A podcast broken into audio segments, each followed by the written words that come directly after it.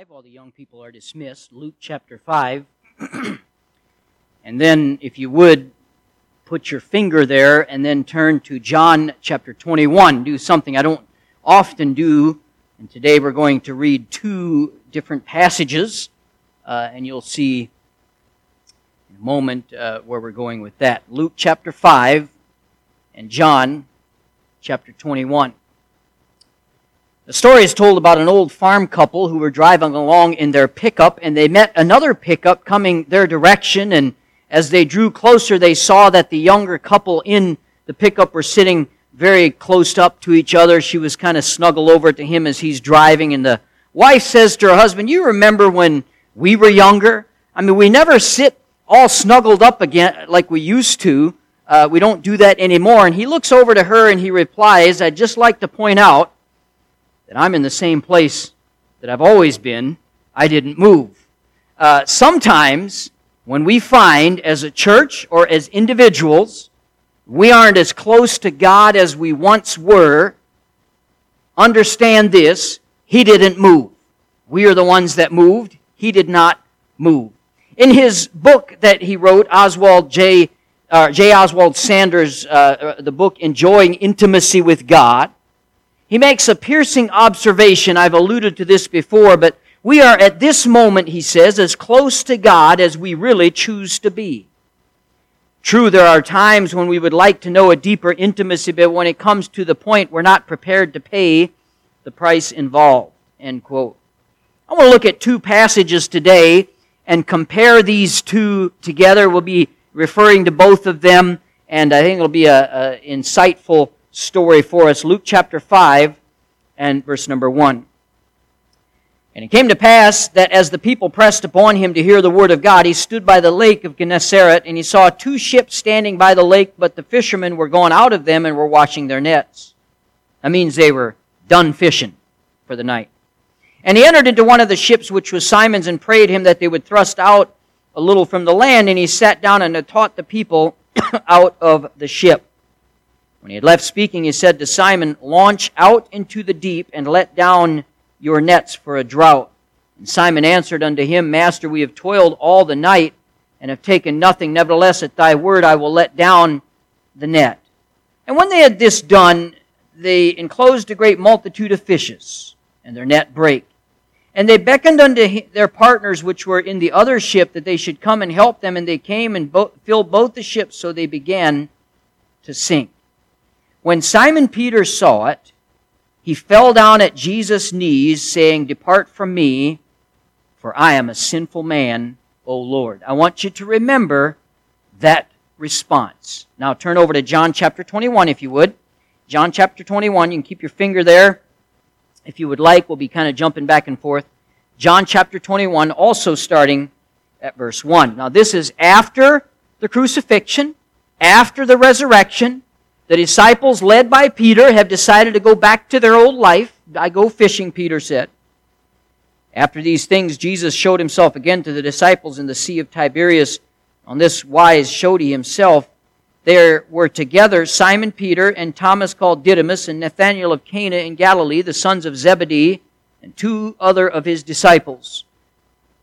Simon Peter said unto them, I go a fishing. I don't believe that meant, hey, let's go fishing. See, we, I believe he's talking about returning to a life. I believe he's talking about forsaking the ministry, going back to what he was doing before. And you don't ever do this alone, friend. You don't ever forsake God and not make an impact because the next words are, they say unto him, We also go with thee. They went forth and entered into a ship immediately, and that night they caught nothing. But when the morning was now come, Jesus stood on the shore, but the disciples knew not that it was Jesus. Then Jesus said unto them, Children, have ye any meat? They answered him, No. He said unto them, Cast the net on the right side of the ship, and ye shall find. They cast therefore, and now they were not able to draw it for the multitude of fishes. Therefore the disciples, the disciple, excuse me, whom Jesus loved, said unto Peter, This was John. John is called the beloved disciple, the disciple Jesus loved. You only see that reference in the book of John. Find that interesting. It's true. Look through your Bible. None of the other Gospels ever, Matthew never said, John, the disciple whom Jesus loved. John calls himself the disciple whom Jesus loved. So here's here in John, he says, when we when the disciple that Jesus loved said unto Peter, It is the Lord. Now when Simon Peter heard it was the Lord, he girt his fisher's coat unto him, for he was naked, and did cast himself into the sea. Couldn't get to Jesus fast enough. The other disciples came in a little ship, for they were not far from land, but as it were 200 cubits, dragging the net with fishes. I want to preach today for a few minutes in the deep water. In the deep water. Father, I pray you'd help us. I pray you'd help us. You just bless the reading of your word here. Help that to make the impact. That's really what matters, what we do with your word. I pray you'd help us to do it justice in Jesus' name. Amen. We have here two miracles. They are of the same type, but they're not the same one. They are really, if you would look at it this way, they're kind of two bookends to Peter's life with Jesus. There is one at the very beginning, the miracle of many fish, and then there's this other miracle of many fish at the very end, just before Jesus ascends to heaven. And one of the things that is fascinating in this story, and of course all throughout the gospel uh, in the Bible, is, is the details that we find in it. It reminds us that these are not myths. These are not fairy tales that we read in the Bible. You don't write fables like they do here. In John 21, it says that they were only 200 cubits uh, from the shore. They're about, that's about 100 yards from land. It tells us when Peter knew that it was Jesus, he tied his outer garment around him. It tells us when they brought in the fish, there were 153 fish. Useless details. They don't promote the plot of the story at all. They don't add anything to the legend, at least not the way legends were written back then. So why do the writers mention 153 fish? Why did they mention that they were just 100 yards from the shore? Why did they mention what Peter wore? I'll tell you why they remembered them. These are eyewitness accounts. These are not fairy tales. They're not stories that are made up. These are eyewitness accounts and they're writing these things down. Some, something else I find interesting in Luke chapter 5, when Jesus tells him to throw his nets in the deep, uh, he says this, uh, Simon Peter says, Master, we have toiled all the night and have taken nothing. Nevertheless, at thy word, I will let down the net. Children, especially teenagers, when you say do this, they answer with the word why a lot of times. A little frustrating at times. Uh, in other words, they want to know what you just told them or what you told them to do is not enough. They want to know what the reason is. And let's just be a little honest here. As parents, that can be frustrating. Uh, as a parent, it's irritating because we don't want to hear questions. We don't want to hear uh, re- resistance. We would just like for them to obey. We like obedience. Don't talk back. Don't argue. Don't trouble us. Don't make us tell you over and over. Like the kid who liked to put things into wall plug-ins. His parents told him over and over, don't play with electricity. In the end, he got grounded. Just making sure you catch that, all right? Those are things we throw in there just to make sure we're all awake as we move along. But we would agree that sometimes it's hard to do the right thing when we have no idea why. Here's Peter. He has absolutely no reason to put out into the deep water. No reason at all to let down the nets. He knows this. Nothing in his vast experience of fishermen, fishing, leads him to believe this is a good idea. And Peter, by the way, does no fishing.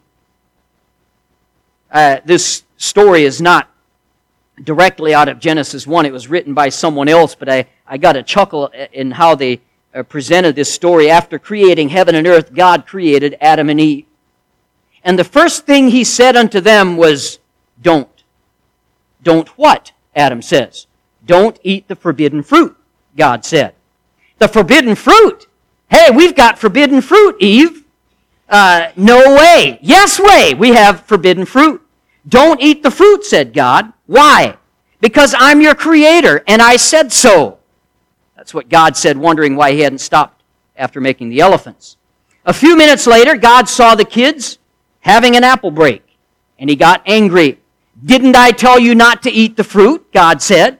Uh huh, Adam said. Then why did you? I don't know, answered Eve. She started it, Adam said. Did not. Did so. Did too. God had had it with the two of them. And his punishment was severe.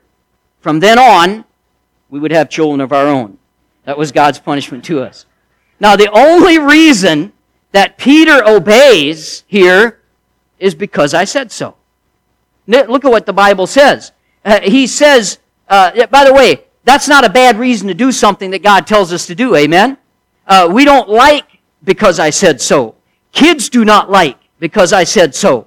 But we don't have to understand the whys behind everything that God says. The Bible tells us that's enough reason to do something. And here, Jesus, uh, Peter, in essence, is saying, Jesus, I have no reason to do this. It is completely impractical. But because you say so, I'll do it. Nevertheless, at thy word. And I like that word, nevertheless.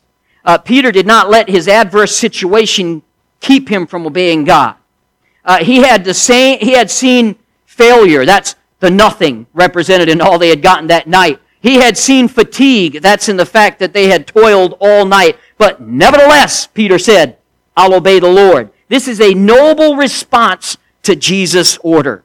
Nevertheless, when we're commanded in Scripture to act, to live, and to do a certain way, there are usually two sides to that coin.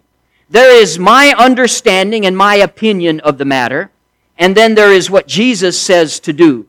And you say, well, how does that work? Let me give you an example here, uh, because this is something we struggle with every day in our life. One example in Matthew 5:39, Jesus made this statement. Whosoever shall smite thee on thy right cheek, turn to him the other also. Wait, so somebody hits me, and I have to let them do it again. And not only do it again, but it kind of seems here to invite them to do it again. Turn the other cheek.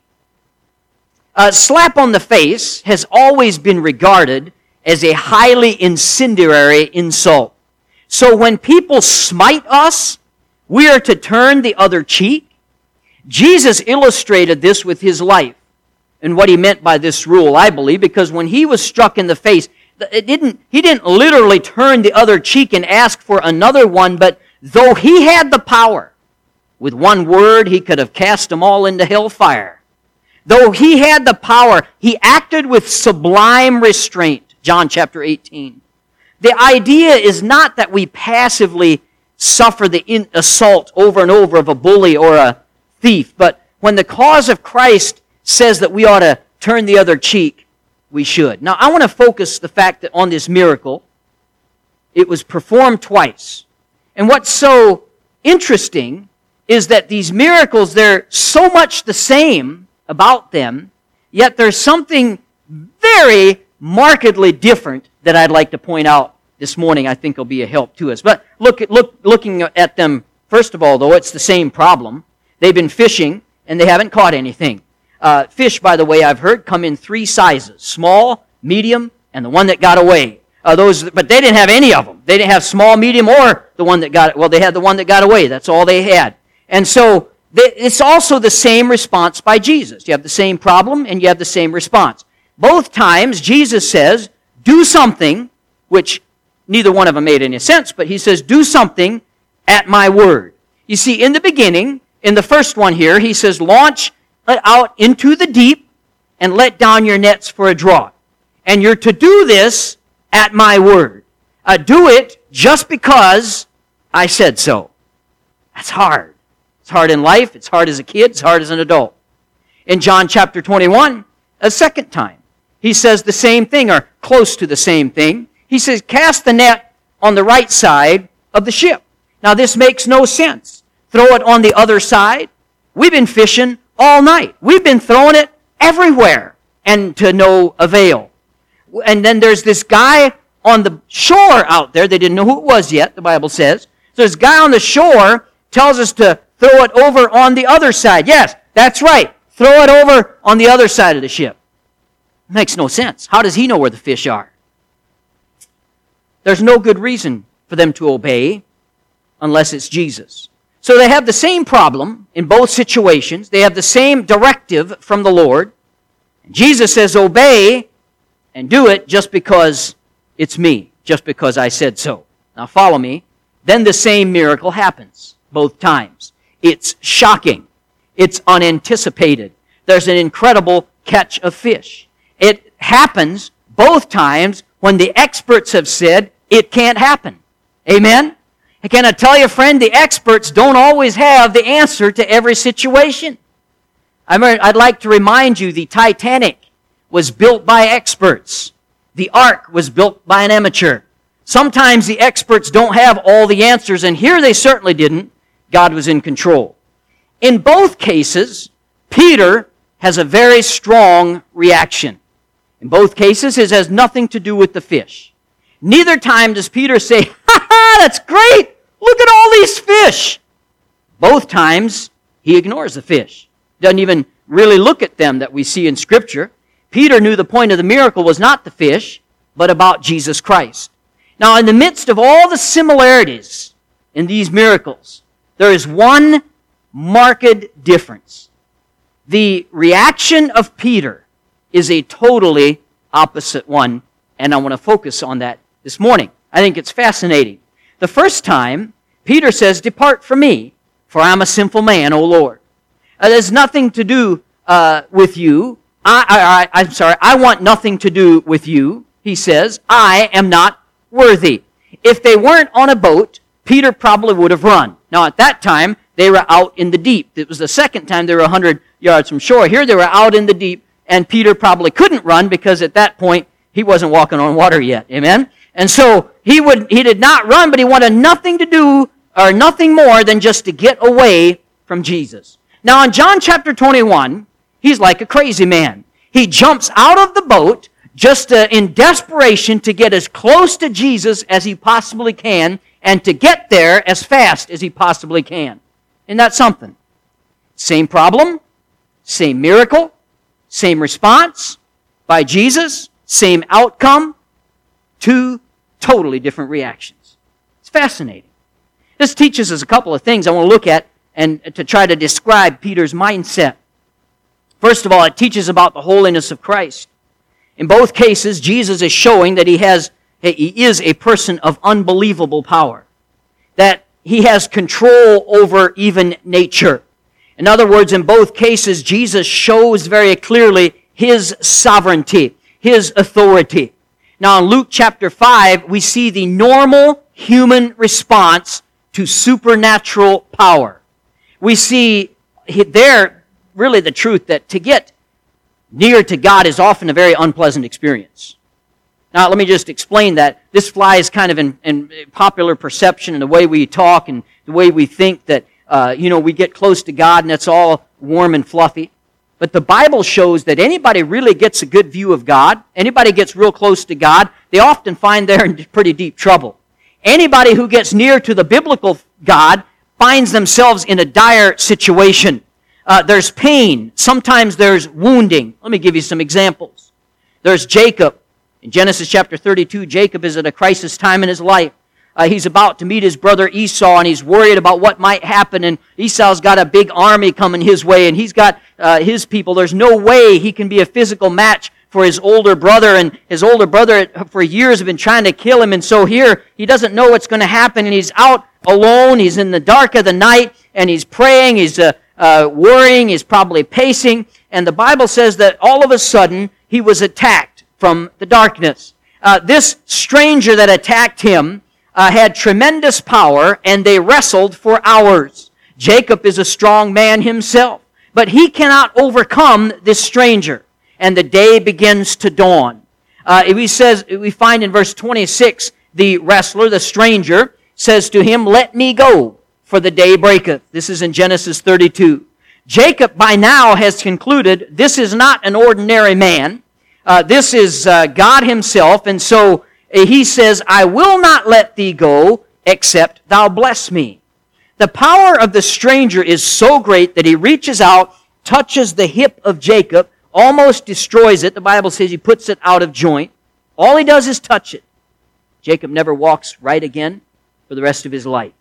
Jacob realized it was the Lord, and he was amazed. When it was all over, he called the place Peniel. The word Peniel means to uh, face God. Jacob said, For I've seen God face to face, and my life is preserved. Uh, he was permanently wounded, though. I have the, I always picture in my mind the next morning uh, coming out of the woods. When you wrestle all night, he had to be dirty. He had to have sand in his ears. His hair had to be wild and messy. And plus that, he's wounded. He's limping. And so he's got this crutch he made from uh, a, uh, a stick, and he's limping out of the woods. And somebody takes a look, maybe his wife or a servant or somebody takes one look at him. What in the wide world happened to you? I've been blessed of the Lord.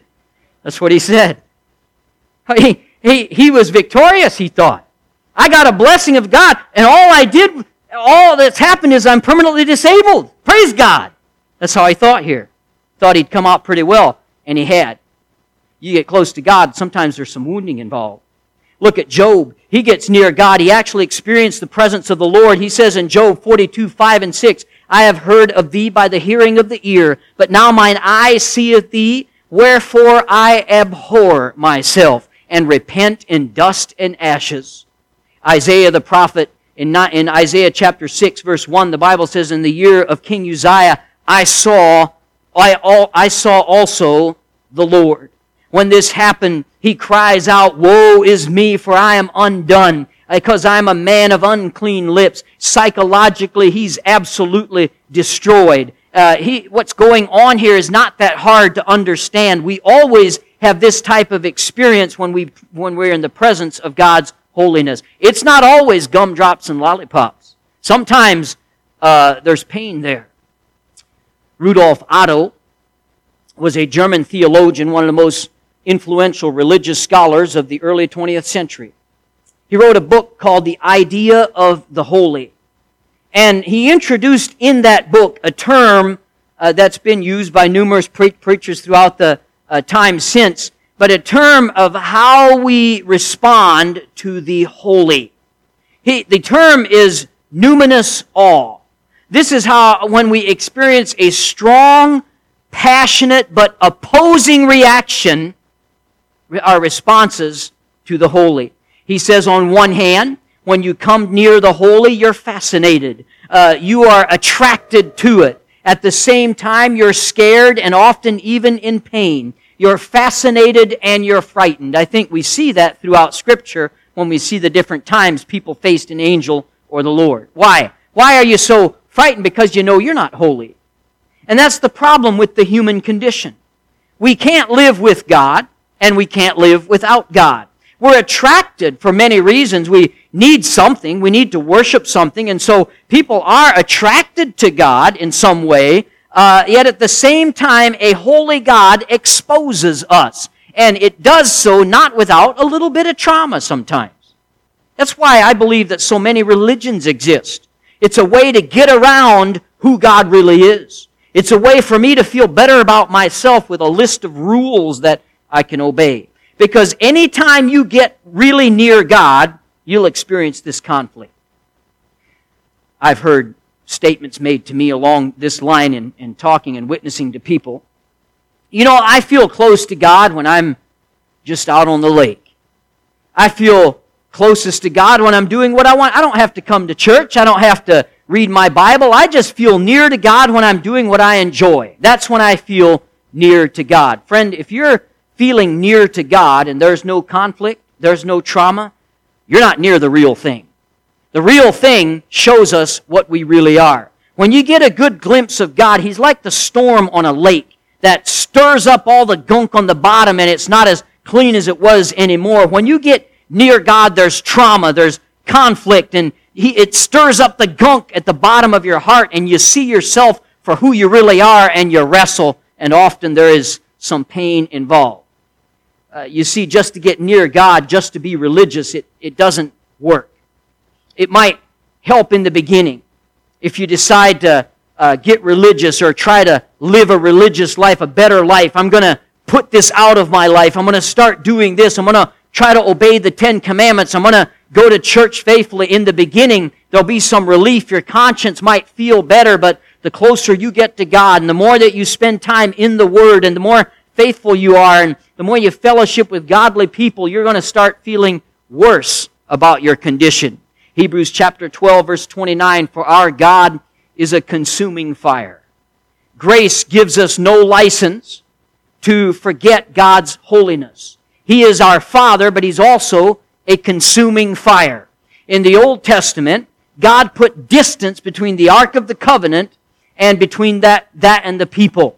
Now the distance has been removed, but the burning holiness remains. And the closer you get to God, the more that it's going to start to burn you. It's to, you're to see more how absolutely holy He is and how absolutely inadequate we are.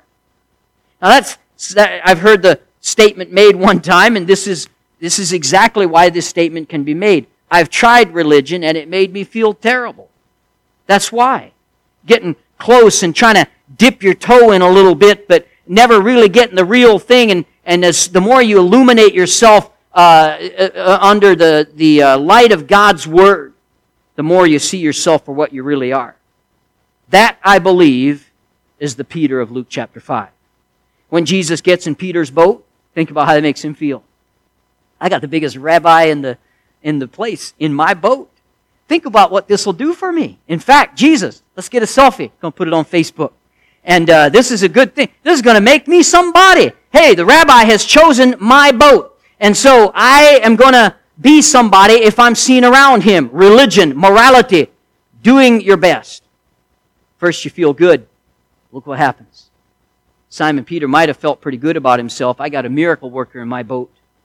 Then he saw Jesus for who he really was. He got a glimpse of the holy. He got a glimpse of the supernatural. He got a glimpse of Jesus isn't like any other man, and his first words were, Depart from me, O Lord, for I am a sinful man. Wanted nothing to do with him. Now, I've seen this and I've experienced this in ministry. Often people will come to church, they'll try religion, trying to make themselves feel better, like taking a vitamin or getting some kind of a boost, checking off a list, a, a, a good deed list, uh, getting one more check on it there. But when you get into your Bible, you get under biblical preaching, you're faithful for three services a week, and at first you feel good maybe, but then you start getting a glimpse of who God really is, and you feel terrible. You'll feel like Peter, like Isaiah, like Job. You'll say, I can never live up to these standards. The closer you get to Him, the more you see what you are not. It can spiritually traumatize you. Numinous awe. It can attract us, but yet also repel us. But notice how Peter has changed. What made the Peter of Luke chapter 5 into the Peter of John chapter 21? Think about this. Remember, the Peter of John chapter 21 is the one, uh, Peter that hasn't seen Jesus since the crucifixion and the burial and the resurrection. He, he, here's Peter, and Peter has failed Jesus miserably. They're about to talk about it if you continue reading John 21. He has failed him in almost the worst possible way.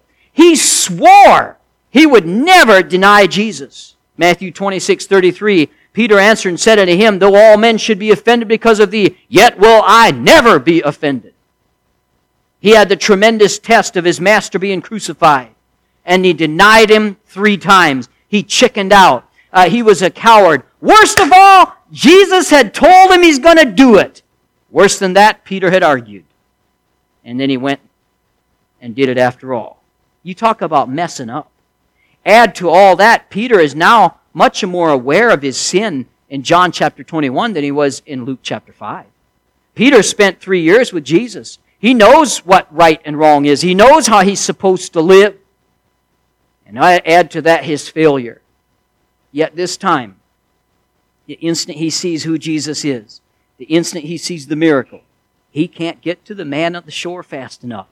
He can't even wait for the ship to get a hundred yards to the shore. He jumps out of the ship. He flounders and swims and runs over to get to Jesus. What in the wide world happened to Peter? Well, he understands the gospel. You see, there's a problem with Old Testament religion. People would get near to God, the people of children of Israel. They would get near to God. God dwelt in the Holy of Holies, but nobody could go in there because of their sin. Only the high priest could go in there once in a while, but people couldn't go actually in there so they could get near, but they couldn't go all the way in. Only the high priest could do that. And a few special people like Moses, the Bible says, saw God to face to face. But Jacob uh, we saw in the story, got close, but didn't get all the way there. But most people were near. Jesus Christ is the real high priest. He laid himself down on the altar as a sacrifice for our sins. He paid that sacrifice. He paid for our sins. The moment that he died, the Bible says the veil in that temple was split from the top to the bottom, not from the bottom to the top by man, but from the top to the bottom by God. He took that separation, what separated man from the holiness of God, and he tore it in two. That's why Hebrews 4:16 could exist. Let us therefore boldly come to the throne of grace that we may obtain mercy. We could not come to the throne of grace had Jesus not paid our, the price for our sin. You see, the point of the gospel is not you need to get religious. You need to start doing a whole list of good deeds. You need to, uh, you were an unbelieving person, now you need to get religious. You were kind of far away, now you get near. No, the point is not to get near to God, it's to get all of Him. You want to get in the deep water. Amen. Getting near to God can even be worse than being far away. You want to uh, get into Christ. Galatians 3:27 for as many of you as have been baptized into Christ have put on Christ. The way to do this is to realize you're not saved by your good deeds. There's nothing you can do to save your own soul and take yourself to heaven. There's no amount of, of, uh, of things that you can stack up and uh, uh, collect good deeds and those things to get yourself to heaven. You have to accept what Jesus Christ did for you and rely on that completely.